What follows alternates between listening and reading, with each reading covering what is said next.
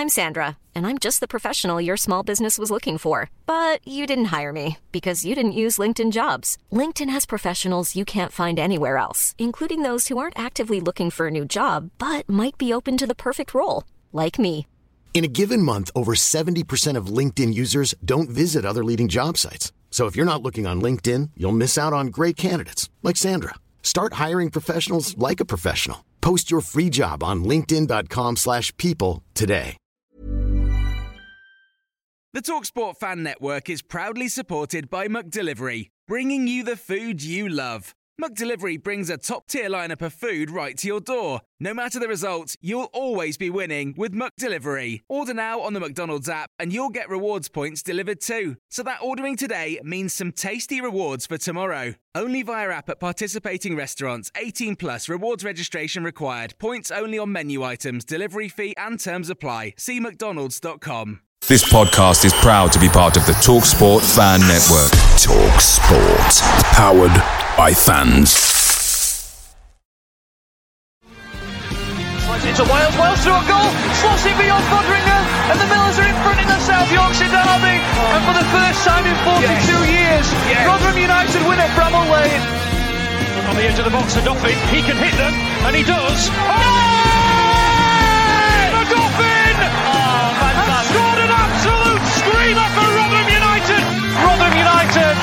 have secured their championship status for next season. Do me a favor, drop me off in Rotherham. Good evening. Welcome everybody to New York Talk. This is the Rotherham United podcast, and we'll have some smiles tonight. I think um, we talk. We're going to talk about a draw away at Birmingham and a really, really good performance away at Birmingham. Uh, tinged with sadness that we didn't get the win, but anyway. Um, and we'll talk about the latest rumours that are going around. Hopefully, a few days, we, a few days, we can stop talking about rumours. Uh, but that's what they are at the moment. So we're going to go through what we know, what we think, and everything else in between. Uh, Tom, back with us, mate. How are you doing? Yeah, I'm good. Positive news finally. So all good. Yeah, this has been the best weekend we've had at Rotherham United since like August. It's great. um, Danny, how are you doing, mate? I'm doing well. To be fair, doing well. We've um, come out of an away game without losing it. Like, oh, and we've kept a clean sheet. Good grief! Like, wow. I'm happy. Yeah. Very happy. I don't believe it. And Mick, how are you doing tonight? Oh, good, mate. Thank you. Oh, very, very good indeed. Good stuff. Let's start first of all with Legends Night. Obviously, a Friday night before all the football started, and the room was crept, uh, ramped up. Uh, me, Danny, and Mick went to Legends Night. Um, I think I don't think Kev's put a proper total on yet, but I think it's over ten thousand pounds they've they've they've raised for the hospice, which is uh, a fantastic amount of money. Um, thank you, everybody who said hello. We had a few people said hello, uh, fans of the podcast. So appreciate you speaking to us and telling us that you like this nonsense that we do. Um, And thank you Yeah. for the San Miguel as well. yes, absolutely. Um, yeah, great night, great story, great stories from the legends. Anything uh, very quickly, anything you two want to, that stood out that you want to share very quickly? Uh, Lee McMahon were brilliant again, as usual. Um, and uh, the magician was something else. um, I've, I've been telling everybody all weekend what, what he did uh, with that pack of cards. I've never seen anything like it in my life. Fantastic. Absolutely. Danny, anything else? Um, I just think the entire night was fantastic. To be fair, the legends were incredible. Um, Guy Branston's always a pleasure with some of his stories, um, and to have his his old captain there as well, sort of like gave it a completely different dynamic, and it was just brilliant to Mm. to watch and be a part of once again. And um, yeah, just a smashing night raising money for the hospice, and everyone will be pleased to know I didn't overspend and put a bid on any this time around. Uh, there was no Gaza shirt for me this time. Uh, I nearly got the Guy Branston shirt, but I wasn't going to go above uh, 170 for that. So well done to whoever got it. Yeah. Uh, Gary Branston does, an- does, by the way, does an excellent Ronnie Moore impression, as we found out on Friday. yes, night he well. does. Oh my Um, god, that were incredible. We just have Gary Guy Branston, Branston back next do it. time just to do impressions. Yeah, yeah, yeah. well, absolutely will. I think one of the things that we should uh, we should mention is Kev Watson and um, his discussion about him leaving the club, which was um, emotional. I think it's certainly emotional for him, uh, and I think a lot of us supporters who were around at the time found it quite emotional as well in terms mm. of the treatment he got and received from some sections of our so-called supporters at the time, um, and how that affected him mentally. Um, you know, it, it was it was um, a real eye opener and and and massive kudos to Kevin Watson for, mm. for standing up and, and and talking about that, which was which clearly even after all these years still um, still hurts him. Um, so yeah, mm. top lad, uh, man, Kevin Watson. Sarah Ogden says she was in tears. Ari the Watson yeah. story. Well, we'll hopefully at some point get Kevin Watson on the show because that story needs retelling for everybody because it's, it's it, it, was great to hear more. That, that particular was was uh, interesting and fascinating. Um, back to current day Rotherham United. Neil Bolton says, I can't wait for this. Mick live from a co-op in North Wales with an exclusive from Nathan Jones. Sadly, I think Neil that he's a South Wales boy, uh, is Nathan Jones. Yeah. Um, yeah. Or is Mick playing the long game? Uh, you know, moved Ranglesey 10 years ago, whatever it were, just so you could get in Nathan Jones's ear. Just to see me. oh. yeah. um, right, let's talk. We'll talk. We will talk about the Nathan Jones room. We've got to cover that, but it's all room at the minute, so we're going to talk about that later because I think let's talk about what actually happened. And what actually happened, Tom, was the best away performance of the season, a clean sheet, and very unlucky not to come away with all three points. That is a, a world apart from a few days ago at Hull, isn't it? Yeah, and credit where credit's due to Carlisle because he clearly mm. said you know did something. Because like he said, it's not it wasn't a change of uh, it was a change of mentality more than it was anything else which has clearly been the issue overriding all these away performances. Um, it's bizarre to think that we haven't played like that all season, giving it that kind of graft, that kind of energy. But you know, I keep saying it, but that has to be a, if not the benchmark now for more results. Uh, yeah, it was weird seeing how good it how good it can be compared to how bad it has been. Mm. It was, yeah. To be fair though, Danny, they started Birmingham were excellent to start, to start with that first 20 minutes yeah. or so. Mm. Uh, I sort of felt, God, here we go. This is it again. They were they were on top of us. Dembele was having a whale of a time. I, we were under the cosh for that first 20 minutes, and it's we what we didn't do was we didn't give away any really easy chances. They we made them work hard for the chance. Although they were massively on top, we made them work hard for the chances they created, and, the, and they, we managed to really limit them in the time where they clearly thought they were going to be more most effective at the start of the game. Yeah, I think Birmingham came back came out with quite a um, definite game plan in the mm. beginning, which was like to hit us hard and fast. I mean, we're quite prone to conceding early. Um, so I think that was their game plan, like get out and get at them straight away and you know get a goal early. But yeah, we, we restricted him. We sort of stu- uh, stood fast against him in the beginning. Like whether or not that was something that Wayne Carlisle has highlighted him, they've actually uh, it's actually bedded in with the players. Uh, I'm not too sure because I'm not at Roundwood with binoculars anymore. Um, but the opening 20 minutes, yes, we were, we were under the cosh, but it was like a different feeling of being under the cosh. Like mm. we were allowing them chances, but dealing with it and it wasn't like by the skin of your teeth surviving something. Like Viktor's pulled off a good save early doors, um, but after that, it was just you know we just dealt with it. We dealt with what was in front of us, and I think grew into the game as it went went on because I've I watched the highlights back, um, and the highlights are just all Rotherham basically for the second half. Mm. Um, they didn't include the Dolphins sitter, which I'll which we'll cover in a little bit. But the first half, it was us dealing with Birmingham and then sort of creating our own chances after, like I say, about 20 minutes or so. But let's face it, we couldn't hit a bull's ass with a banjo in that game, could we? The look was out completely with us in front of goal. And maybe that's the lingering thing from away, com- the lack of away confidence. Mm. You hmm. know, that we showed as a lack of composure in front of goal. Um, but it seems it seems Wayne Carlisle certainly said the right thing and looked at the right things to shut the back door. We just couldn't open the front door. which Mm. was a shame because the, the amount of chances we created could have got us three goals easily. Yeah, absolutely. And I think Mick, that's probably what we what Wayne Carlisle wanted from Tuesday against Hull. I think because in the up until it turned into a disaster, I, I think you saw elements of what we what we tried to do on Saturday, um, and it just shows if you defend properly, defends with it with a calm and cool head, and and everything else, which we're going to come on to with the, with players stepping up, Mm. then you can hold these teams off. That I've got better players, you can hold them off, um, and grow into the game. That's what we did. We grew into the game, didn't we? We did, and and to be fair, when you saw the team sheet, when you or when you rec- realised or worked out how we were going to line up, um, I think you felt more confident that Mm. we were going to be better defensively because, um, with the greatest respect to Sean Morrison and Grant Hall, they've hardly played a game all season. We know that uh, Ayala is is he's hit the ground running when he's got here. You know that um, that Ha- Hakeem Odoffin is going to do you a very very good job in the centre of that defence. So straight away you've got the confidence in there.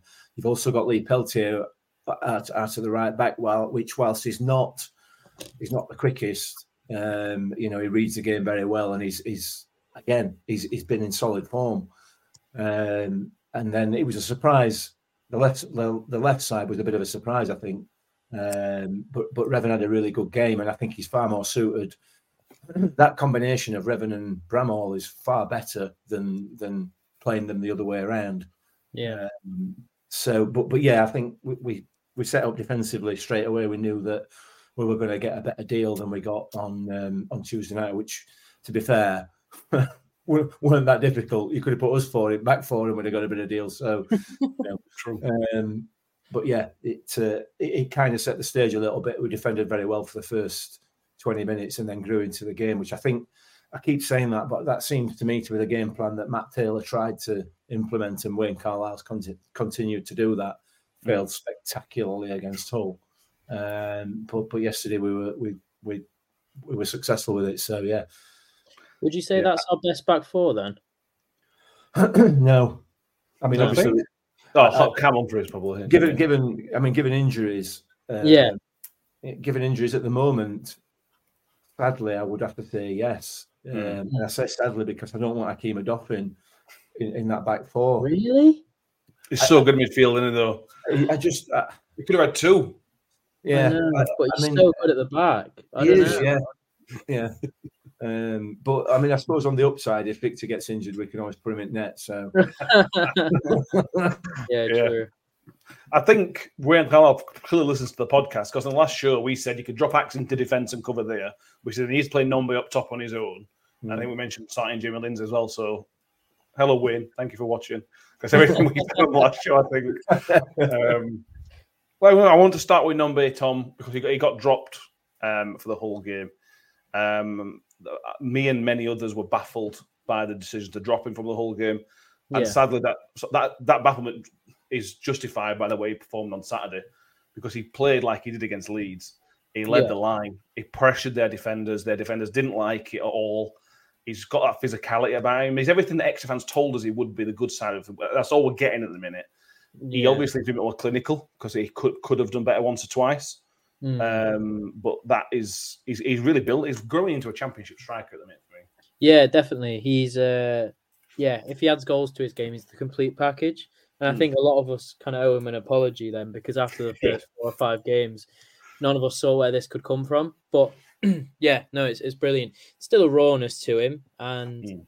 he's obviously not quite the whole thing just yet. But if he was, he wouldn't be playing for us. He's that Yeah. quick, that direct. He's good on the ball as well. Um, he's good in the air. He's he's he's just an all round good player. I mean, when he hit the bar, he didn't really hit the bar. He made that opportunity for himself, kind of thing. Mm. A lot of the stuff he's feeding off is stuff that he's doing himself. So, yeah, the the goals will come. I'm sure. I'm sure if he would have scored in the last, you know, against Leeds or um, even uh, if Rathbone would have squared it, I know we'll talk about that later. But if Rathbone would have squared it, that's another goal. You know, th- these goals will come eventually. You just have to keep starting him.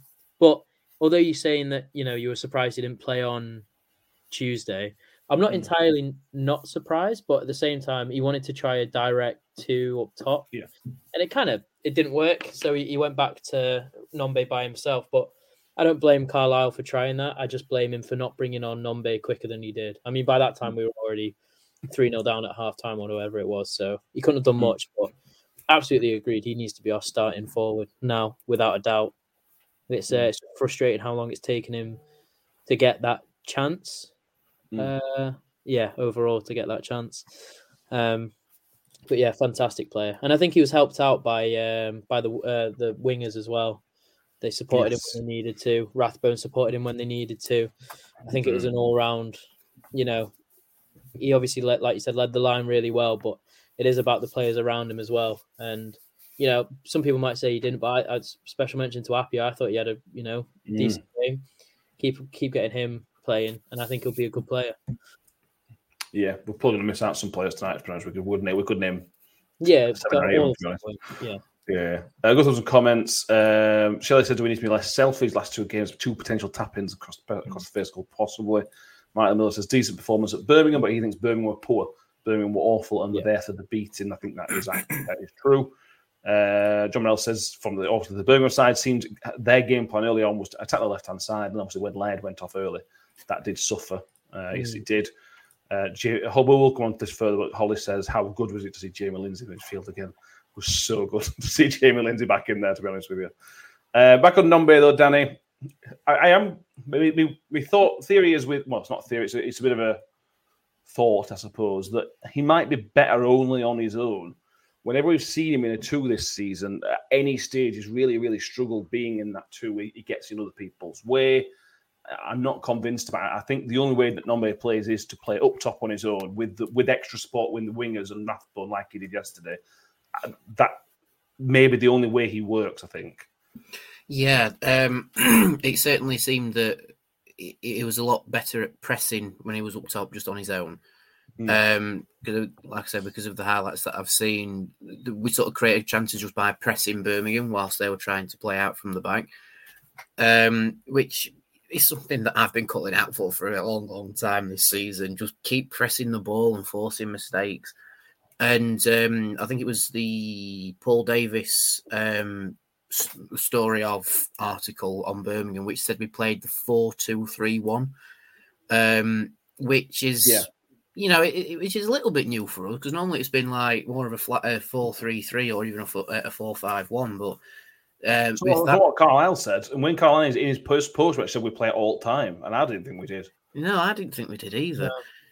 Unless now it's um More it, it, it- it's just got there and now we actually know how to play it. But anyway, um, but yeah, I agree. Nombe works best as that. Um, he's not quite a target man centre forward because I don't think he's quite big enough. He's more like a mobile centre forward. Um, with like the, with the wider players there to support him, and with Rathbone just in behind, like it's like the the little cog behind the centre forward sort of thing. Um, that seems to suit Nombe really well, and I think when we've played at least that front four, if you like, um, that's when we've seen the best of Nombe. And it's a few performances now, barring Hull, because uh, um, where we've seen Nombe at his best, really. And he's getting in them scoring positions now. He, he has already got one goal to his name, but I think against Birmingham, we got into so many scoring positions, but like that little bit of away confidence crept in, and so there was not as much composure as there could have been. Mm. Um, and like you said there, Tom, that headed chance, he just created it for himself, and he was so unlucky for it to not d- drop the right side of the crossbar as well. Um, but was like I say, we're starting to see the best of Nombe, and I think soon, potentially against Swansea, uh, he might score again. If I'm being honest. Yeah, one of those games, mate, where you could you can always, you can always throw out throw that at the striker that he hasn't scored, but he's not missed any great opportunities. The, the one chance he had was on was at the angle, and if he scored in the in the first half, if he scores from there, you say that's a great finish, and he's done well, really good to beat the keeper. Mm. Um, it's not sitting there saying he's missing sitters. He's he's playing well, but not not shooting or whatever. He's not really. He is feeding off scraps at the minute in terms of chances. Um, and I, he, uh, he should have scored against Leeds. That, that clearance off the line from the Leeds player was a stunning clearance, and other moments like that. So I, I'm not the good lack of goals so far is not is not a worry for me because he's looked fairly clinical. I, I, yeah, I mean, I said this a few weeks ago. That the, there's plenty more to come from Nombe. and I don't think he's anywhere close to being the player he's going to be as of yet. There's a lot more. There's a lot more in there, um, and once we can get, if like I said, once if we can get into a position where we start creating more chances, and we're away off that at the moment, um, then then he'll start to progress even quicker. Uh, he's, he's definitely a, a, a damn good player, and um, and, and will turn out to be a, a very very effective uh, striker at this level. I, I think anyway. Um, so so yeah, he's been unlucky. He's been unlucky. Like you say, uh, he, he, could have had two tappings, one against Leeds, one against Birmingham. Had we had we been a little bit more um, intelligent in the way that we we played in the in that 18 yard box. So he's getting himself in the right positions, and, and, and as everybody else has said, you know, he's his pressing is very good, and uh, he's got the pace and everything else. And I'm sure he's got the composure to finish as well. He will develop into a, a, a really, really good investment, I think. Mm, I agree. Scott Kent, Scott Kent says Nombe is the best striker at the club in his opinion. Just needs to keep playing, and the goals will come. Mm. Yeah. yeah, it helps you play wingers next to him, which I thought helped uh, as as Napier. Um, let's move on to Ayala. We could have started with Ayala to be honest with you, Tom because I thought Ayala was an absolute rock at the back, mm. and I don't want. I don't. I'm not. I don't want. I feel bad digging out another player by talking about what I thought Ayala is what we thought Sean Morrison would be. To be honest with you, I thought Ayala won everything in the air. He was there organising everybody. He is that type of player who just drags everybody up by the scruff of the neck and just come on, get on with it. he's like Mick said earlier. He just hit the ground running. Ayala. He looks. It looks brilliant. Yeah, yeah, you wouldn't drop him, would you? But um, yeah, it's all about if you don't get injured. That's the only. Yes. oh, you've said it now, Tom. well, I mean, it was someone was bound to say it at some point because you know, you, you, you're right. He's fantastic, and it's like you said, everything in the air, everything on the floor. He won. There was a minute when he was pr- absolutely pressing on the left wing. Um, yeah, and it, it, was ridiculous to think that he's 30, whatever, uh, 33. 33, and uh, not played for six months or whatever it may be, and looked fit, strong, mm. purposeful. Like you're saying, organized the defense. I think it really helped.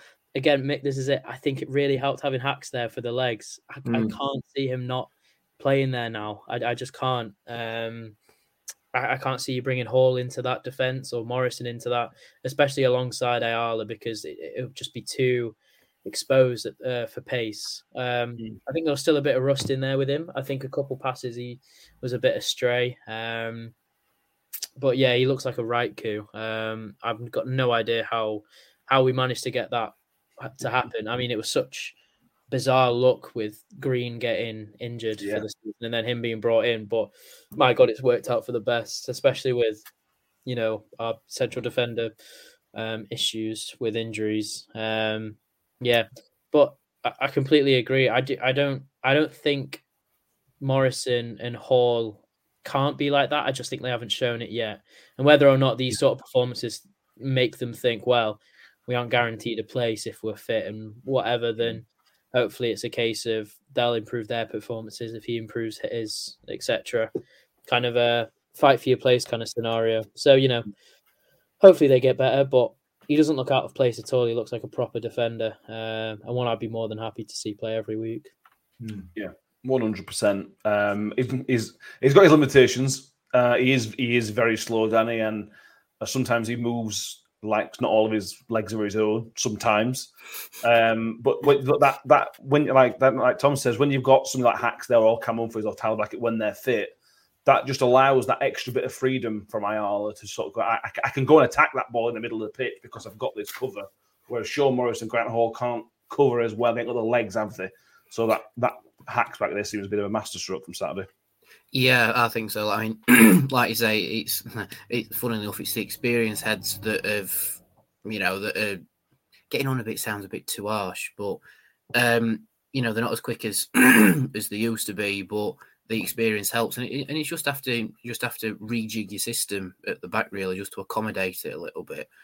Um, like I say, we Ayala, I've noticed that he's got quite a um, quite a large turning circle. Oh, um, yeah, very large turning circle. So having someone like Hacks, who's like I say, got the legs, is quite beneficial because it allows them to attack the ball, but also have cover in behind. Uh, we are massively missing Cam Humphreys, I think. Yeah um, because he would play that role down to a T. I mean, we've seen him play it with uh, with Peltier and with Woody last season, where they'd step out and attack the ball, and Humphreys would be straight into as cover. Um, and the only other centre half that could do that's currently on loan at Barnsley, um, and Mm, and yeah. isn't and isn't championship standard yet. Um, so so yeah, we just had to tweak how we play really, um, and Odoffin being as versatile as he is allows us to still play with the more experienced heads and stepping out because he just does the job anywhere. He do your job as uh, an attacking midfielder, defensive midfielder, or as a as a centre back. Um, he's just he's he's almost like a more versatile version of Ben Wiles because Hacks can legit play anywhere. Um, but again, with the Dolphin, that little creeping of uh, away lack of confidence um, in front of goal sort of brought it down a little bit for Hacks, I think. Hmm. Yeah. Um, Top Killer says, "Did you have the razor at the ready, Matt?" No, I've resigned myself to that. We're never going to win, win away from home ever again. Um, next Christmas, I'll be. I will be able to go as Father Christmas um, somewhere. Um, but yeah. Um, Danny mentions the hacks chances make. They're quite frustrating because the air shot was one he should have done better with, but then the other one with his weak foot is Yeah. is the technique on it's stunning. Yeah. So I mean, the, the the the first one uh, for, a, for for for any of us it, to even get anywhere near it would have been a joke. For for for a professional footballer, I'm sure that um, that Hacks will think that he he, he let one go there. You know, he, he missed out. Um, so yeah, he was unlucky. But the, but the the other one, it, it was an excellent save. I think if I remember rightly from Ruddy. Um, he, he caught it so well with his left foot. It was probably a little bit low as it as it you know it was quite it was uh, quite a, a straightforward albeit a decent looking save. Um, Yeah. uh, But yeah, I, I think he'd be kicking himself on the on the the the, the one that he missed completely. He just he Um, just got too far. We went past it, didn't he? yeah, he Yeah. did. Yeah, um, uh, but he's getting himself into those positions, you know, um, and it's yeah, we love him. We love him to bits, and and you know that he's going to bang some goals in, no matter where he plays on the pitch. But it, but certainly from that mid midfield place, uh, midfield position, he's going to he's going to get some goals from open play. If he if he's if he's playing at the back, it's more likely to be from set pieces. But um, yeah, he was unlucky. I'm going to put it down to, to, to bad luck rather than anything else because um, under normal circumstances, you'd want that to fall to Akeem Odoffin, wouldn't you? Both of them. Yeah. Yeah, absolutely. Um, yeah. Uh, lots there's quite a lot to talk about tonight, to be honest with you. Uh, Alan Cox says, Do you think Lembikisa needs to be in midfield? It's a good shout, that. It's interesting this, Tom, because I thought Peltz was excellent last ye- yes on yesterday. And he, he was Yes. better than Lembikisa's probably been all season. Yeah, And when Lember Keeson came on, I came on, I thought, oh God, no. then he moved in midfield and I thought it were great, it were decent and he didn't Yeah. cause any problems. I thought he got caught out once, maybe. I thought he was he's better for us further forward just because he's got an extra layer of protection, I think. Yeah, don't don't get me wrong. I think he's uh, I think he started off really well for us, and Mm. there's obviously a player there, but he can't defend at the minute. He really can't. His his confidence is shot, or what whatever reason it is, he really can't. He he dives in when he should stand off, and he stands off when he should, you know, be getting tighter and more aggressive. Everything he kind of decides to do, he just gets skipped past, and playing him at right back is it's it's a it's a it's a it's a mistake waiting to happen at the minute. Hmm. So yeah, I, I'd s- I'd say similar with the other with the other side, right winger, right wing back, whatever you want to say, has to be better off like that. And that and that's what I thought. Um, Carlisle did well on the left hand side. It was Mm. almost like um, it was like a five when we were defending and a four when we were attacking. And I thought that really really worked. Um, Revan's quality from um, the left wing, getting balls into the box, is spot on. Absolutely, his crossing ability is great. Um, Bramall's got legs to keep up and down. Um, and there was a couple times where Revan stepped forward to follow his man, and a lot of the time when Bramall at left back would step forward, nobody would cover that space, and there'd be a big gap in, in behind our centre backs. Um, but whereas because Bramall is naturally a left back, he co- covers inside, and it kind of just worked a bit better. It was a it was an aggressive five or a or a defensive four, if that makes sense. um, it just it I don't know, it just worked with two wingers. Um, Yeah. both being fullbacks. Um, same with same with the Lamborghini side. He is a he's a fantastic player going forward, and I'm sure when he gets a bit more experienced, he'll be a great defender, and especially with Peltier next best beside him, he'll definitely learn from it. But currently, you can't you, you can't ask him to play right back against some of these tricky wingers because they'll just absolutely they'll get past him every time. Um, whereas with Pelts, it's weird how much we rely on him. I, I never thought at the start of the season he'd be one of our key men, but he really is. Um, Every game he plays, we look so solid. Um, and whether that's just a um, placebo effect, I've got no clue. But everyone seems to be a bit more calm. Everyone Mm. seems more fired up. He's just he's one of them players that you kind of just need in your team, and you you'd hate to play against him as well. I mean, my God, he seems like an absolute wind up. That tackle for yellow card quality. it was he, really, he knew he was coming off, didn't he? Yeah. He's done that. He does that before. I love it. If I were Dexter, I'd be drinking in everything that Peltier is doing because Peltier is Peltier's got the, the building box to be a much better player than Peltier, but Mm. Dexter's not doing what Peltier is good at, and I'd be just taking it all in and just Yeah. copying him. Yeah. Um, he, won't, he won't go far wrong if he does that. To be honest with you, going forward. Not Yeah. Um, he's 19. If he can, if he can get half of Peltier's experience out of him before uh, before mm. he's into his sort of mid 20s, he's going to be a hell of a defender. yeah, Yeah, he will be. Having a crisis of confidence at the moment, isn't he? And and that's Yeah. understandable given his age and the level that he's playing at. Yeah, you know? absolutely agreed. I, I don't think it's any fault of his own. I think he's been in a poor poor team who've conceded a lot of goals, and it's going to mm. naturally knock your confidence. Yeah. Whereas if he kind of regains that, if we start getting wins, he'll start regaining his confidence. And we know going forward, he's a fantastic footballer. It's just defensively where he can lack a bit. Mm. Um, if he just shows it up, he, he will be a starting right back again. But for now, you just have to put pelts every day. Yeah, yeah, completely agree. Moving on to the left, Danny. This is also something else we mentioned on the podcast. Not you know, not to toot his own horn too much, um, but if you're going to play Revan and Bramall, Bramall has to be the one further forward. Not only because Bramall's got the legs, but because Revan's not a left. He Revan doesn't have anything that suits being a left winger, whereas Bramall does. And I felt like Revan, particularly against Leeds and especially against Hull, was completely hung out to dry. But as Tom said, in that left back position, it looked a natural, and that was Revan's best game for us so far. And, and although Bramall wasn't amazing, I thought Bramall was decent as well. Yeah, I mean, it helps that we've now got um, enough cover at the back to not play Bramall as a left-sided centre back as well. Yeah. Um, with uh, Revan out wider, so so yeah, it, it it sort of suits Revan a little bit. Like to say, he's still, you know, on the young side, he's a lot more defensively orientated. Um, and it's a similar case with Lembikisa. With with Bramall, he's sort of got that bit of cover in behind him, so he can go on them runs and not have to blow a gasket, get him back if he loses the ball or or pay, or play uh, sort of passes him by a little bit. Um, like I say, I don't think it was amazing completely. Uh, I thought in some places it was very quiet. Um, but Bramall's definitely more suited to be a bit more further forward. He's more of a he- he's more of a wing back rather than a left back. Yes. Uh, whereas I think Revan's more of a left back than a wing back, and Bramall can really bomb for. I mean, I mean we saw it um, under Paul Warne as well. Like Bramall was more of your, your wing back sort of role, Mm. um, and it suits him more because he's got the pace. You know, I'd be surprised if he's not our fastest player. he's got he's um, got defensive uh, in problems as well. He's not great defensively, is he? Yeah, it, it, can do it can do the job there, um, but he just wouldn't be your first choice. I don't think. I think he's definitely more suited to bombing forward and then providing the cover when necessary.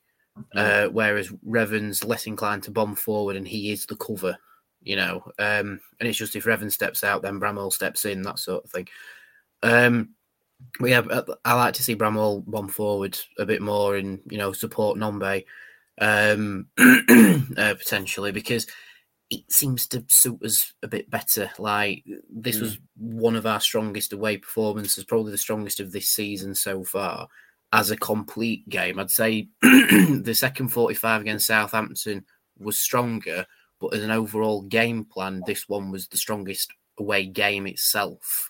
Yeah. I think, and um, it's actually put in quite a nice uh, application for Wayne Carlisle to get the job permanently because he's able to get that performance out of them. However, I don't think we will give it Wayne Carlisle, but it's certainly got him going again. It may, may have put, put himself in the frame for another job, not Yeah. as. I don't Um, know. I think he'll stay on. I, I won't be again. uh, We'll we will talk about that. Yeah. I, I- we'll talk about it in a minute. Um, just on maybe refereeing things, John says Peltier got away with a cheeky slap on Dembele. Yes, he did. This was this was the booking. I think he got booked, then gave Dembele a little tap. Um, he was lucky not to get a card for that. Also, Mick Bramall was very very lucky not to get sent off. Basically, just punch. He went a punch really, but just tapping one of their players on top of his head and got a booking for it. That was really, really silly. And for me, it was it got, it's just slapped on top of head. It's a red card. Yeah, it was a red. I don't. Yeah, I I don't. mean- understand. it, it was mad, wasn't it? I, I thought it was I thought it was Peltz that had done that, to be honest. I'm pretty sure it was Peltier. But either way, whether it was Peltier or Bramall, how the referee came out of that giving a yellow card is beyond me. My initial thought when I when I saw it happen, Mm. uh, my initial thought was that it, it, it just thrown himself onto the floor. Then when I saw the replay, I thought, well, that's got to be a red card. Mm. How he can come out with that with a yellow suggests to me that the referee didn't see it. Yes, which is good. think of reason. Um, but, He's he's, but if he back for didn't it. see it, he then can't give a yellow. You know, I think he's guessed, Um, hasn't Uh, yeah. So, but but you know, we're not going to get onto referees because I know Mike's in the comments and everything else. This is a referee from um, from the Wednesday game, and it? We he will. just gives absolutely everything and nothing for for no apparent reason. And and but that one I don't think he saw. I, I'm sure he didn't see it Mm. um, because it should have been a red. I agree. Uh, But the good thing is, it gave something for it, which means they're coming in a retrospective action, which is the good thing. Yeah, yeah, yeah, yeah, yeah, yeah. Absolutely. We were looking not to go into 10 men at a really key time in the game. That were really, really, really silly from Bramall. I, I thought it, I'm sure it was Peltier, but there you go. Um, I think John John's mentioned in the comments it ran, ran right in front of it. It was Pelt. That were a different one, though, weren't it? I don't know. All right. Because Peltier gave Dembele, Peltier cleaned Dembele out and got a booking, Yeah, yeah. and then slapped him at the same. It wasn't a slap; it was just sort of you know a clip round ear time kind of thing. Yeah. Um, they would, I think, they were different things. I don't know. You're right. You're right. It was. It was Bramall because Bramall was tracking back and Dembele. He, got, he just got in his way, didn't he? He, he- he deliberately got in his way two or three times. It And was like James. Bramall It was led, like, didn't it's like James who'd come on. Yeah, It it's wasn't- eight six minutes, so it would have been would have been very Yeah, late yeah. on. So, Um, but yeah, Matt me, it- says, the ref must have seen something, otherwise he would have no justification. I, I think he knows something's happened. I think Yeah. that's what it is. Uh, and I think between him and his officials, they've assumed that something has happened that warrants a yellow card. Uh, If he's Yeah. seen that knock on head, he, he would have had to send him off. yeah, absolutely, yeah, yeah. Um, but anyway, moving on to the Rathbone chance, Tom. Oh god. oh, this is handball. just. It a handball. Move on. I thought it was handball. Nobody else has I thought it was mentioned anything. Yeah, I, thought it was Rambo and I thought it was a handball. I think I think Rathbone has to finish that no matter what. I think the fact that he hasn't scored it's completely on him. Um, absolutely should score it. But having said that, it's a handball. The way that it's not gone in is because somebody has handballed it off the line. Therefore, it's a red card and a p- uh, penalty. So potentially going one 0 up with ten men. Yeah, I think that's uh, yeah.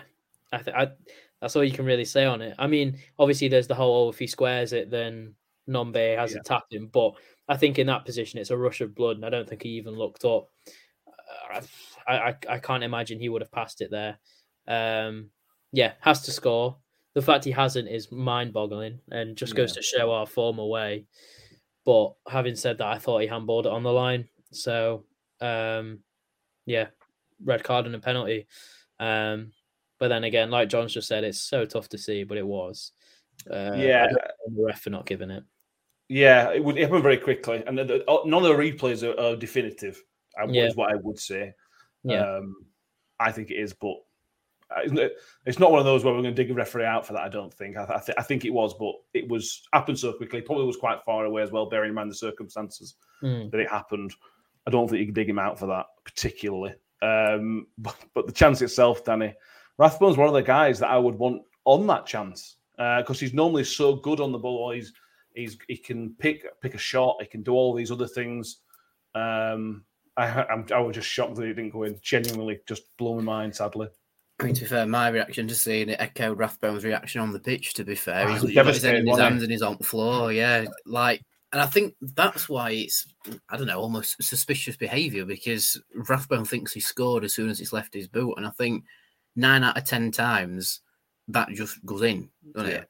Um, but I mean, to be fair to their player, he has tracked back really well and covered his keeper really, really well. However, there is the suspicion of handball. Um, one of the few times I'd actually call uh, VAR into it, but at the same time, I think uh, the slap on the head, if that got reviewed by VAR, Yeah. that would have been us down to 10 men as well. So swings and roundabouts. Um, but you sort of see his arms up. You know, his, his arms up and out to the side. It's not within the confines of his body. So, by definition of the law, it's in an un- unnatural position and is prevented the prevented the goal, which is a penalty and a sending off. I think Would- it if- If the ref sees it, it would it would have had to give him that. Yeah. Yeah, um, but you know, referee's not seeing it, and uh, Rathbone as it as just echoed the emotion of at least uh, 900 Rotherham fans that were there or whatever. The number Nobody was. claimed it at the time. No, No, nobody claimed it either. Yeah, Uh, yeah. Maybe everyone was just so shocked that it hadn't gone in. They just went, "Oh no!" Like Nombe's obviously chasing after the ball, so striker's instinct pursue the ball until the net ripples. Um, but yeah, I, I thought it were handball watching it back. It's just, oh, now then. Look, if if that's City's hand, Ollie Rathbone and and Sam Nombe are in the referee's face. I thought it was handball. That was my immediate reaction when I saw it. I screamed handball, and and then I saw that Rathbone, neither Rathbone or Nombe had appealed in any way, and they would have done. They were they were both closest to it. They both saw it. They both saw what happened, and neither of them appealed. So I have to. I mean, on that basis, and the referees are obviously not giving it either. So you've got three people there, all of whom were close to it, and none of whom thought it were handball. So on that basis, I'm I'm going. It probably wasn't, although my Yeah. thought was that it was. So Mm. Yeah. Look, at us Yeah, being look, of Rathbone's kind a sort of- referee. Yeah, I mean, only Rathbone's just had one cleared off the line. You know, Yeah. if that's hit somebody's hand, he's going to be. If he even thinks it's hit somebody's hand, he's going to be screaming like a like a banshee, he? You know. So yeah, not for me. Charlie says, "You've screamed handball. I've screamed pass it." Yeah, yeah. Fair Yeah, I, mean, I, I'd I'd, think um, I think we need a bit of um, training playing square balls. I think there should be some uh, some drills going up at Roundwood this week playing square balls. Square, square, square. That's all I want to be hearing for. Uh, for, for it's only for the first two days of training this week. I'm Sandra, and I'm just the professional your small business was looking for. But you didn't hire me because you didn't use LinkedIn jobs. LinkedIn has professionals you can't find anywhere else, including those who aren't actively looking for a new job but might be open to the perfect role, like me. In a given month, over 70% of LinkedIn users don't visit other leading job sites. So if you're not looking on LinkedIn, you'll miss out on great candidates like Sandra. Start hiring professionals like a professional. Post your free job on linkedin.com/people slash people today. Picture the scene. All of your mates around, you've got your McNugget share boxes ready to go. Partner this with your team playing champagne football. Perfect. Order McDelivery now on the McDonald's app. There's nothing quite like a McDelivery. At participating restaurants, 18 plus serving times, delivery fee, and terms apply. See McDonald's.com. Do you, are you, are you criticising Rathbone, Mick, or what you do? What are your thoughts on it? Mm. Because it's, it's exactly the same as the Nombe chance against Leeds, and Nombe had the shot, beat the keeper, didn't beat the defender. Look, it's if- exactly if- the same. I- i- If we if we're talking about trying to be elite level professionals, then yes, you've got to criticise him for it. I mean, I understand why he's done what he's done, and and and, and I, on the on the having said what I've just said, I, I- I'll probably probably contradict myself completely and say I won't criticise him for having a go, but in Yeah. reality, if you look at it in the cold light of day as a as an im, impartial observer, that ball has to go square. It has to. Um, but I mean, you, you, like I said, you're talking about elite level players here. You know, you're talking about top end Premier League players who will spot that. Um, but that's what they're aiming to to achieve, is it? You know, that sort of level of ability. So yeah, it's got to go square. No, no question about that. And I think, harsh as it might be, yeah, I would criticise him for not doing that. Yeah, that is a shame. But at the same time, Tom, I think we've got to give credit to Rathbone because I thought he was excellent. That was Rathbone's best performance from Rotherham in a while now. Um, he was given a free, re- almost a free rein from that field to go and press, go and be a nuisance. And the chance came from him putting pressure on Sanderson for the short back pass. So he made the opportunity himself and fluffed it himself. Sadly, yeah, uh, definitely. I think um, somebody said it in the comments before, but he's been playing with the threat of a one more yellow card and he's banned. Yeah, and I think that has has to weigh on him. Has to. Um, but yeah, no, you're right. Playing with a bit more of a free role um, has made him very much a threat on the press. And I think backing up Nombe with that is um, definitely definitely the way that we need to go. Be an in your face kind of squad, uh, kind of team. Um, yeah, there's definitely bits of his game that need to be improved. I mean, more goal involvements if he's playing further up the pitch for sure. Yeah. Goals and assists. His corners, if we've not got a, a routine set piece taken, definitely need to improve. Um, but yeah, no, he's he's back to his kind of energetic, in your face kind of ways. Um, but that's how it needs to stay now. There's no, I, I mean, I think he'll be the first to say that his last couple games have not been great. Even when we've played well, he's not really been at his best. So, mm-hmm. um, yeah, it's um, with the, with those yellow card issues behind him now. I think he can probably um, kick on again because if he gets you know two or you know his kind of performance is coming off with a yellow card and a potential another yellow card. So you know mm. it's um yeah hopefully we get to see more of him doing what he does best alongside Lindsay and uh, more of a holding midfielder in in Tiehi. We we'll, we'll see. Um, mm. I'm not getting too excited about him yet though because I definitely think he needs to needs to keep the consistency up. He's he's done it too often this season where he'll have a good game and the next game will be poor, and it's not yeah. quite like him. So if he can maintain those consistency levels, then we should be dominating midfield games again. Mm, uh, yeah, just the plus.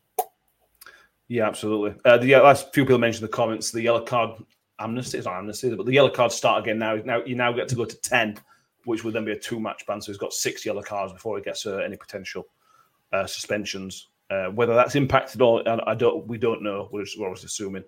Uh, John Elsie didn't think Rathbone didn't didn't do too much. Uh, thought Lindsay looked a much better player.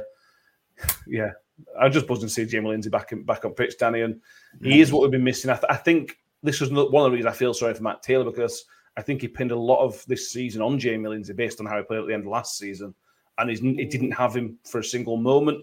And I think Saturday showed how important he, him, and Ti just look. That's that's that looked perfect. Them two together. Yeah, I, I, thought so as well. Um, like I said, uh, Di's almost you know holding, but Jamie Lindsay, you know, Jamie Lindsay's just Jamie Lindsay. He's a terrier. You know, he, he just goes here, there, and everywhere, and just um, bites at people basically. Um, yeah. But yeah, it, it, was really good to see Lindsay back in in the starting eleven.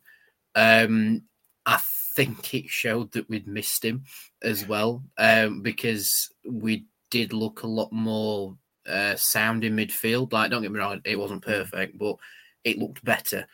Um, I saw a comment earlier that says Cafu doesn't get into that midfield, and it's like, yeah, that's a fair right. point, actually.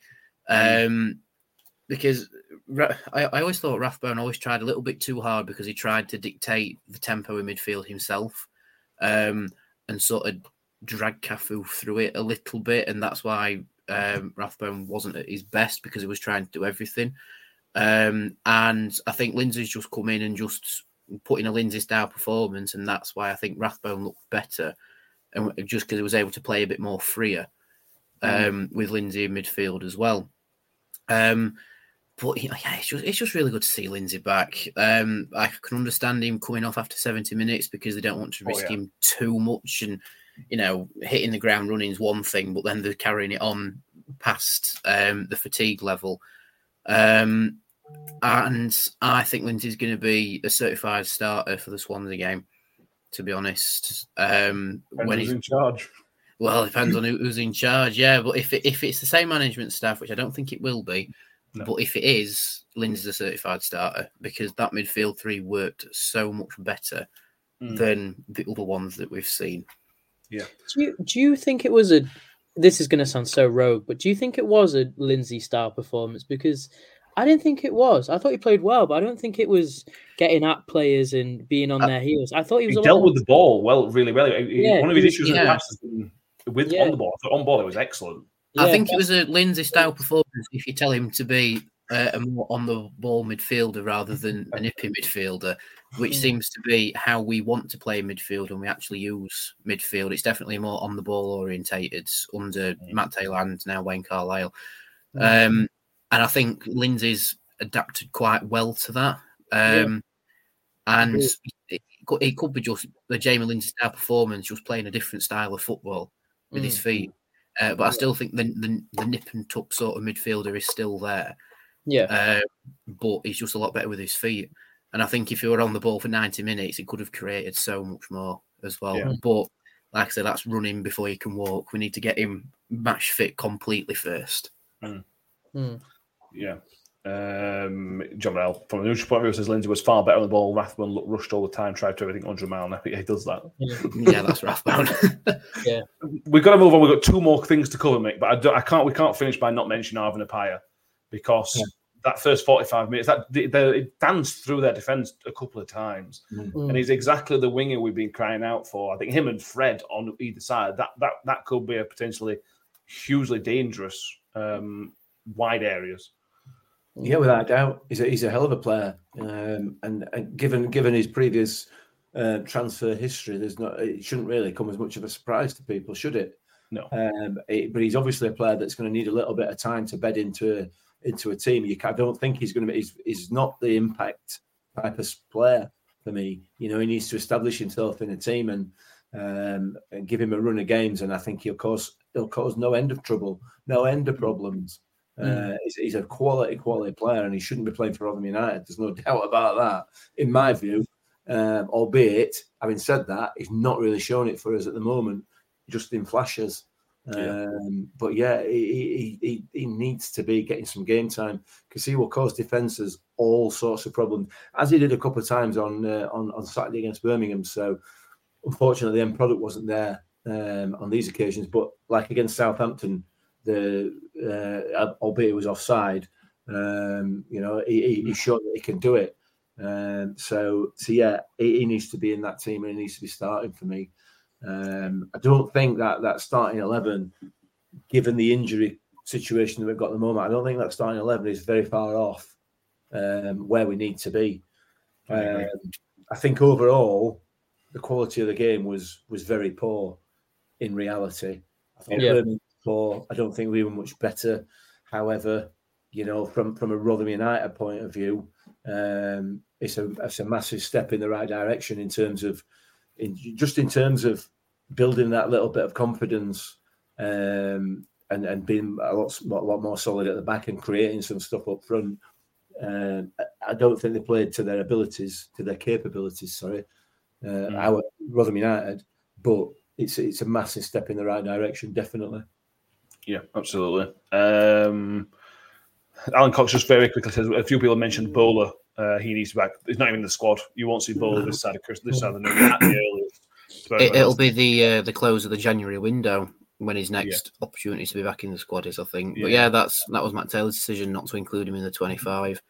I don't Um, think we without him. To be honest. I think I think we've we've managed fine without him. To be honest with you. Yeah, I think so. Anyway, It, it would have been a brilliant squad player when the injuries hit, but you know Yeah. that's that's a decision Matt Taylor made not to include him. So we went out and got a free agent by pleading with the EFL um, to rescind uh, Andre Green's place and bring in Ayala. So Yeah.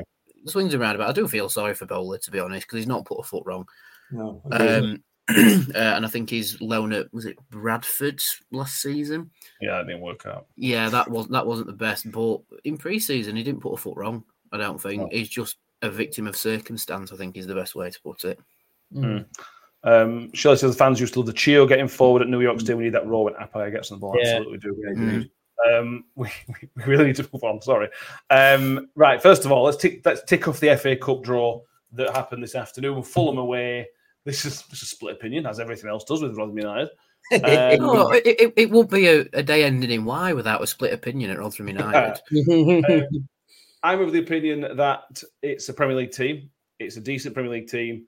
We've played them not that long ago in the league, and they're not a particularly exciting Premier League team. It's not. It's not even an Everton or or, or Aston Villa or something like that. They are. I, I don't. I'm, I'm not trying to dig Fulham fans out, and I'm sorry. I'm sure none of them are listening. I just don't really care enough about Fulham for it to be an interesting tie for me. Just because the Premier League don't make it interesting for me. Um, that's just me. I know Danny's of the opposite opinion. Tom, thoughts on the thoughts on the draw? It's fine. Could be worse. Could be better. That's I it think. for me. Yeah. I think Mm, yeah. Prem teams are fine, fun. Uh, Craven Cottage is a nice ground. I think I'll probably be venturing down. Um, but yeah, it's, it could be worse, but it, it, you know, it could it could be better. I think. Okay, let me put this to you, Matt. Then, who was your ideal draw? If you say Tottenham, I'm going to throw something at you. I, would, I would have taken if you give me give me a away tie. It would have to be one of the big boys, the you know the Chelsea, Spurs, Man U, one of those away. If per- perfect, I would have taken a Fulham like at home.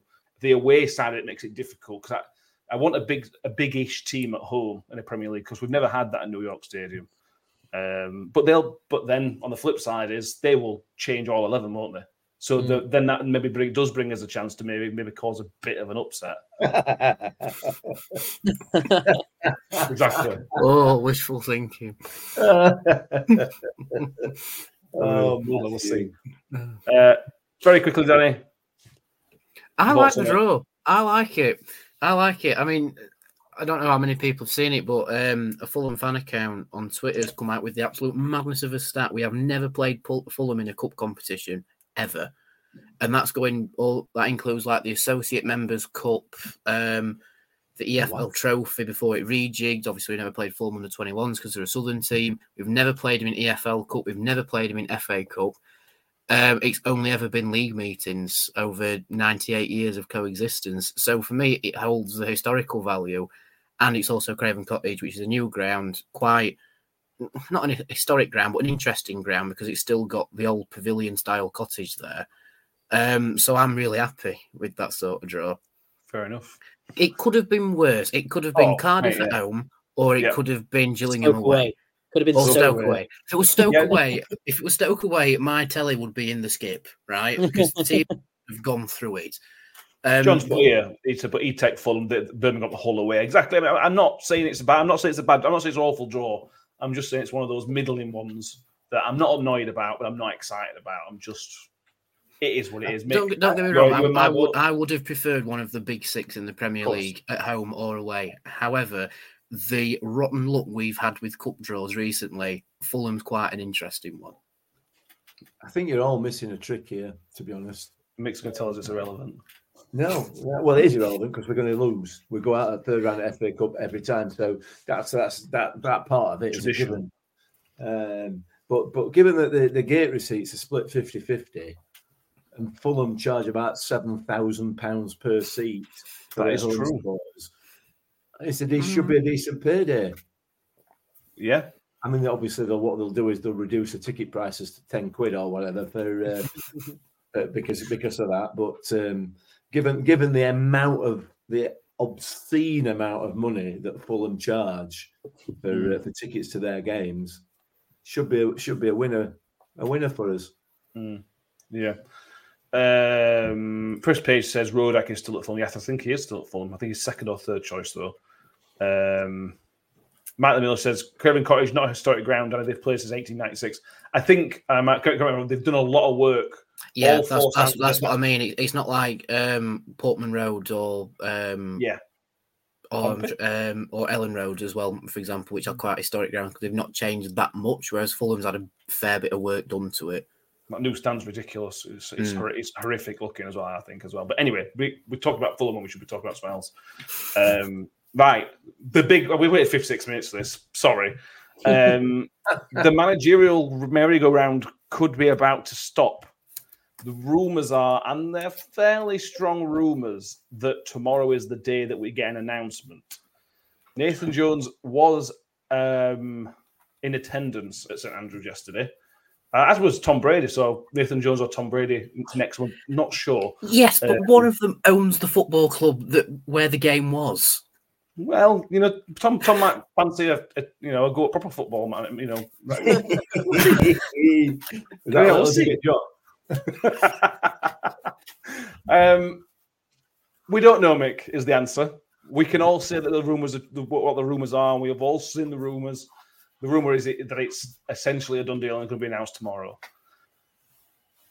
I don't know what to say to be honest with you. What are your thoughts on the situation at the minute? It, feels if, if it's going to be the game, that for me feels like a massive must be close. You wouldn't attend a game and then not decide not to take the job. Really, I don't think.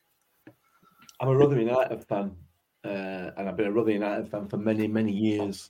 So I'm used to being built up and being let down. uh, at, the, at the beginning of this process, I always felt, and I think I've mentioned it a few times on here, that I felt that Nathan Jones would probably be the best fit out of the available candidates um, over and above Neil Warnock, um, which was never a realistic probable possibility anyway, given uh, given his unavailability until the new year. So I always felt that that um, that, that Jones would be the best possible option that we could get. Um, and now it's looking close.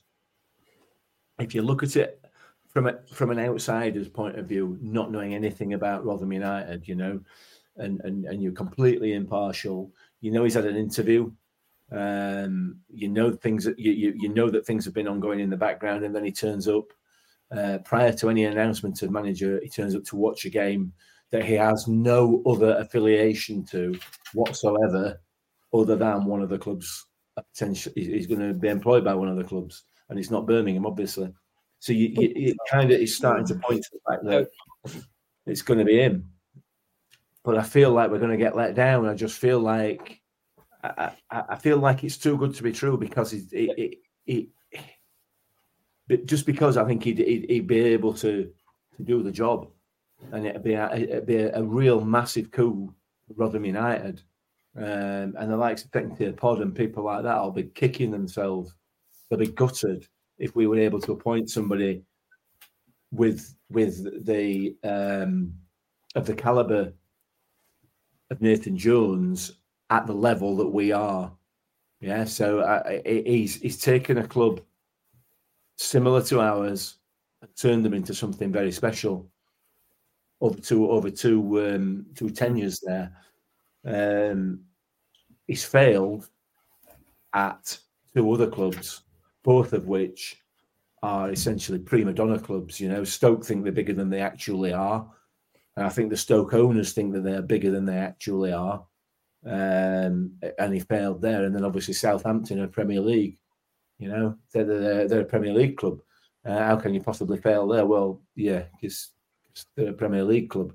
And they, they think that that's what they should be. And I don't think his personality reflects that kind of that kind of attitude. You know, his personality seems to be um, one of siege mentality. Dig in. We're the underdogs. We can do it. We can work hard, and we can deal with this. We can do with do it. You know, it comes from an area of the of the country that's similar to to our area. You know, where it's a working class area where where people have always been the underdogs, and and it's, it, I don't know. It's it's all a bit sort of airy fairy that not what I've just said there, but it, it, it's a about it. culture, in it. You know, it's a culture and it's a it's a state of mind, and and he seems to have that in buckets. So for me, it would be an excellent appointment, but I just feel I'm I'm really concerned personally about about Tony Stewart and and and what he's likely to do and whether he's whether he can see the wood for the trees, um, and and whether he just all of a sudden that um, that that cheap option becomes the best one for him. It concerns me. It worries me. Um, but I genuinely believe, and I know Mike in the, the comments there is not clearly not convinced. I, it would be a huge coup for us. I genuinely believe that um, because he should be managing a bigger club than Rotherham United in reality. Yeah. Let's just let's just wrap up the, the sort of Paul Davis picture now. For the Paul Davis picture, you can't tell who it is. What I would say is either Paul Davis has actually seen him and knows that it's him, or he's been informed by somebody else. Nathan Jones is there. Paul Davis is not going to take a picture of a random bloke and tell us it's Nathan Yeah. Jones when it's not. He's No. a journalist who does his research. Uh, he's not a clickbaity kind of guy. So if, if Paul Davis says that's Nathan Jones, I, I, I take that as take that as word. And as well, Paul Davis will have seen Nathan Jones like up close and personal. So he would have seen him sit down probably.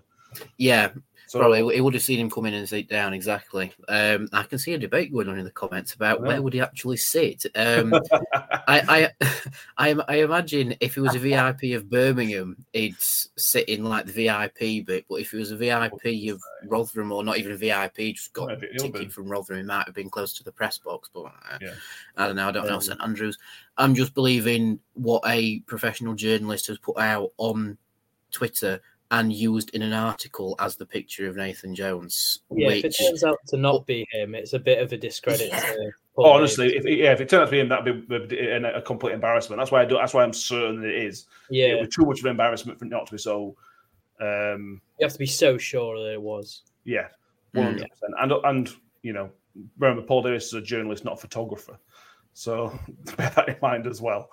Um, Tom, we're sitting here assuming we're sitting here that this is the guy. Yeah, Is it a coup? Mick says it's a coup. I think it's a coup. yeah. How big? If it's Nathan Jones, how how impressive an appointment is that?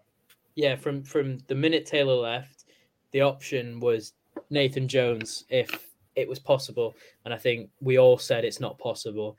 So to pull this off would be an absolute coup because whatever happens, if he comes in and it doesn't work out and we still go down or and he leaves or whatever, nobody can blame anyone for that appointment. I mean, if you said a month ago that we're going to get rid of Taylor and bring in Nathan Jones, who's done wonders with Luton, you'd say you just you you know it was it's an absolute it is a coup.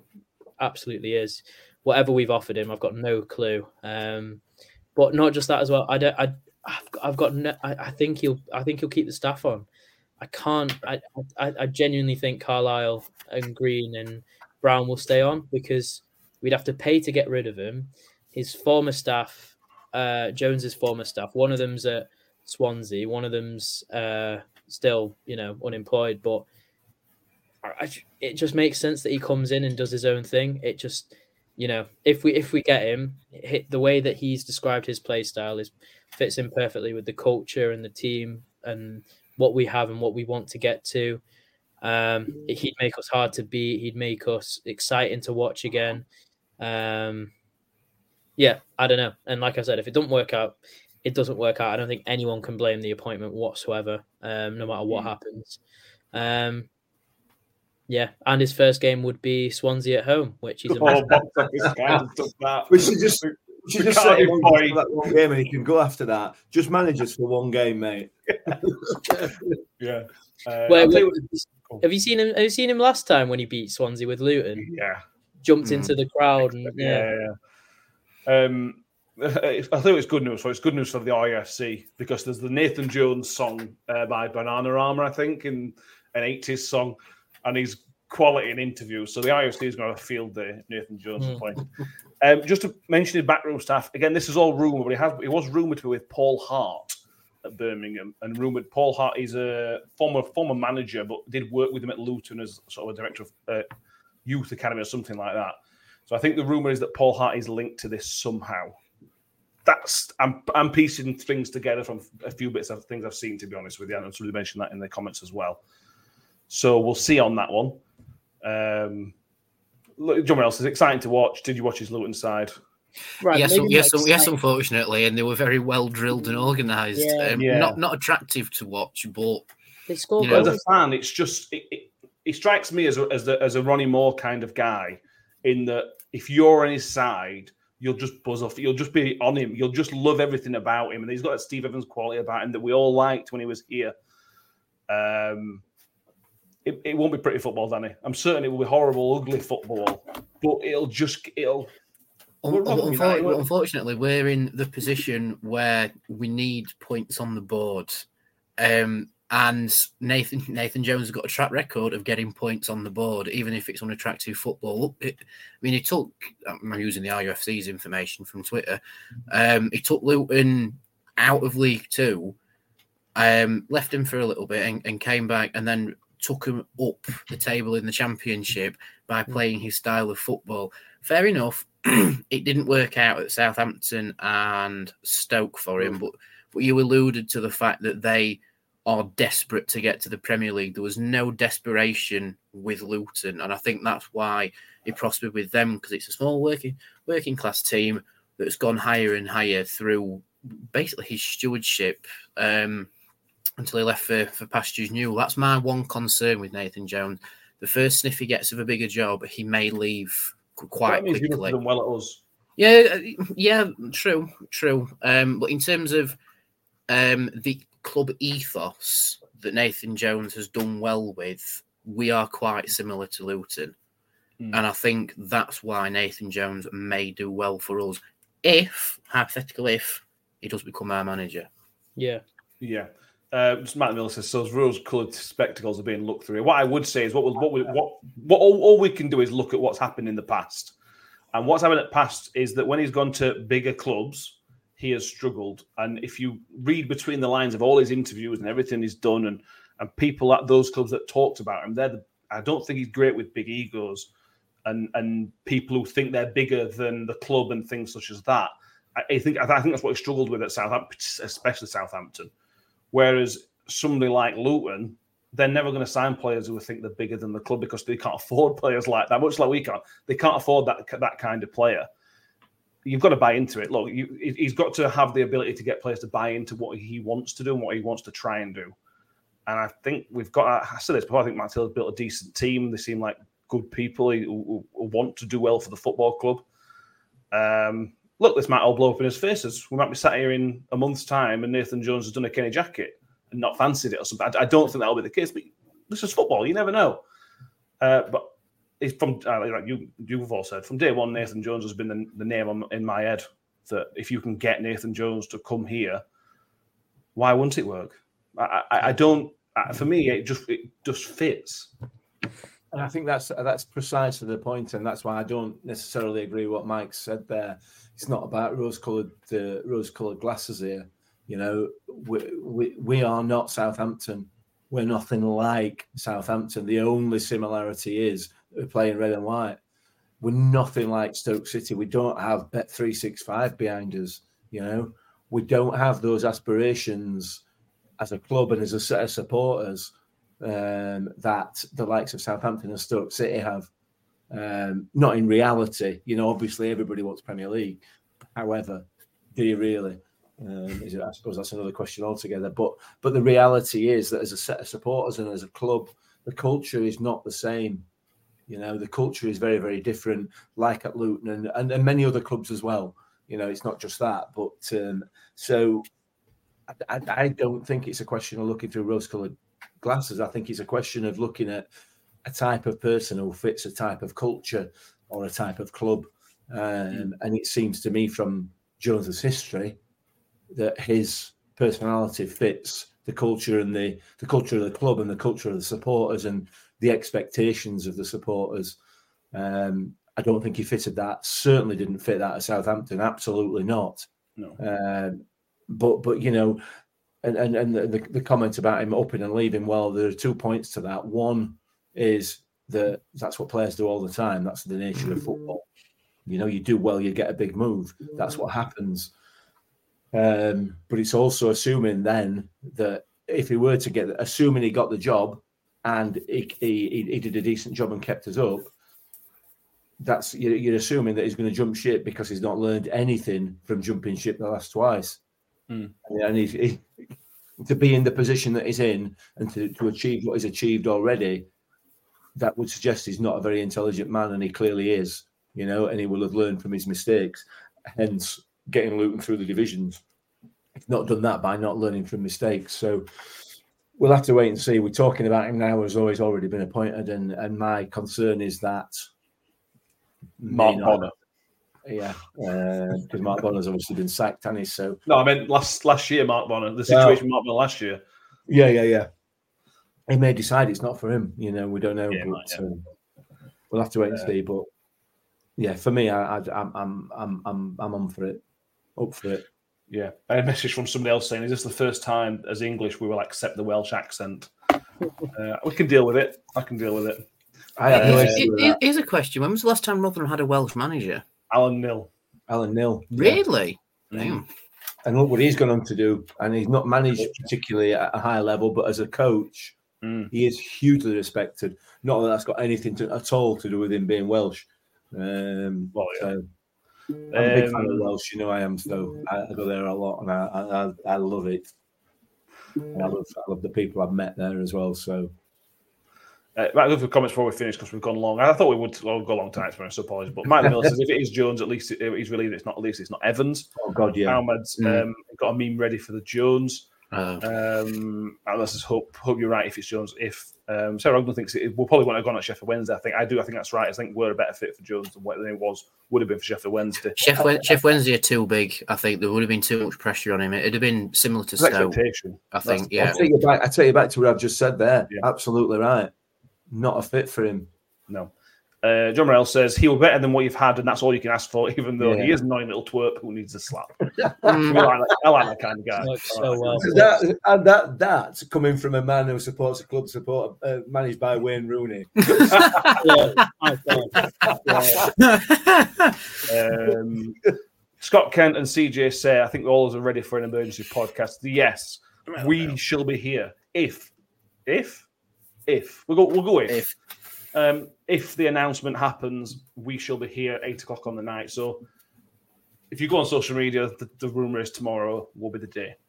That's all. That's all we yeah, so, sorry to anyone expecting us, us, to be, us to be on at like one o'clock. Just as, as the thing actually gets announced or something like that. No, it's going to be eight o'clock. We, we, we all have lives, you know. uh, I'll be honest with you. I will be very surprised if we don't get an announcement that Nathan Jones is manager tomorrow. That's my feeling uh, with the situation right now. Oh, you- We, we also we also said the same Don't against jinx it. that. Well, we're going to be. Uh, that's how I feel. But I said we all said the same about Mark Bonner twelve months ago, didn't we? When the rumours were coming through, when it was one point two whatever for the for the bookies odds. So I am worked for United, but I, that's that's where I sit at the minute. Um, but we'll see. Thank you all for being with us tonight. Make sure you like the video and subscribed because last we're still keeping to thirteen hundred. We've got thirteen hundred subscribers after at the end of the emergency podcast. That'd be. I think that's what, what we want. Nathan Um, Jones, the thirteen hundred subscribers. Yes, if uh, if Nathan Jones, are you watching this, just hit subscribe. Um, Wayne Carl, you're always listening because I know you you know to copy all our tactics from last episode, so I know you're watching. You're subscribed. Um, and everybody else, if you haven't subscribed, please do because we're well, we need ten more to hit thirteen hundred. That'd be nice to get before uh, before we get a new manager on the announcement. Um, if you're watching, listening on iTunes, Spotify, make sure you've subscribed on there as well and give us a five star rating wherever you are listening to us. Um, we all just need to calm down for a minute. Hopefully, we'll be able to get, ex- get excited in the next 24 hours or so. So I'm going to go for a cold shower now. But let's, uh, yeah, yeah, let's just, just keep it chill. Um, Mick, thank you for being with us tonight. Um, you, you got told on Friday that you never say what you think. You know, at the start of the show, I asked you if you're doing all right. The, the, the people they didn't think that you always say what, how you really felt. How do you feel right now as we leave? Um, I'm nervous. I'm concerned. I'm, I'm, I'm a, I'm a, I'm a, the, the, your typical pessimistic Rotherham fan as we sit here at the moment, Okay. waiting to be proved wrong, hoping to be proved wrong. Me too. I hope you prove wrong. Danny, happy? Nervous? Fairly, yeah, fairly. I'll be happier when it is actually announced who the manager is, and I hope it's tomorrow. Um, I hope to be doing laps around Meadowhall that it's Nathan Jones. Tom, all right, mate. yeah, this time 24 hours, hopefully be a lot better. Um, but yeah, no, I'm the same as Mick. I'm just nervous now, apprehensive. It's been, Mm. yeah, I'm so excited for this to be over. I'm more excited Yeah. for this to be over than potentially getting Nathan Jones out. This this chase feels like it's just gone on. I know it has gone on for quite a long time. It just it's felt endless and at times. agreed. If it's announced tomorrow that it's Gary Rowett, I won't be disappointed. Oh, I've been talking about, that. Yeah, yeah. Yeah, it's Um, just, I just yeah. kind of want it over with now. yeah, exactly. A It's very like well that thing from Monty Python where they keep just going, "Get on with it." That's where we're at now, isn't it? yeah, my God. Thank you all who stuck with us. It's one of the longest ones we've done in a while. I probably understand why. So thank you all for being with us. We will be back. We'll be back on Thursday. Um, at the latest, we'll be back on Thursday, if not before. Keep an eye on the socials. If you see a tweet that there's a new manager, you'll see a tweet that there's going to be an emergency podcast. um, so yeah, thank you, Mick. Thank you, Danny. Thank you, Tom. Thank you, who was with us tonight, and we'll see you next time. Up the Millers. Oh, the Millers. Millers. Slides into Wiles, Wiles through a goal, slots it beyond Foderingham, and the Millers are in front in the South Yorkshire derby. And for the first time in 42 years, Rotherham United win at Bramall Lane. On the edge of the box for Duffy. He can hit them, and he does. Oh! Odoffin has scored an absolute screamer for Rotherham United. Rotherham United have secured their championship status for next season.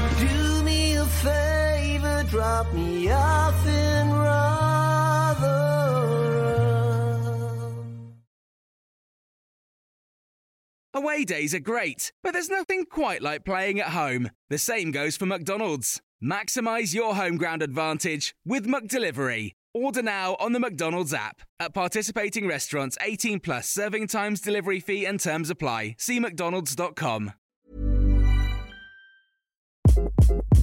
Hi, this is Craig Robinson from Ways to Win, and support for this podcast comes from Invesco QQQ. Invesco QQQ is proud to sponsor this episode and even prouder to provide access to innovation for the last 25 years. Basketball has had innovations over the years too. We're seeing the game played in new ways every day.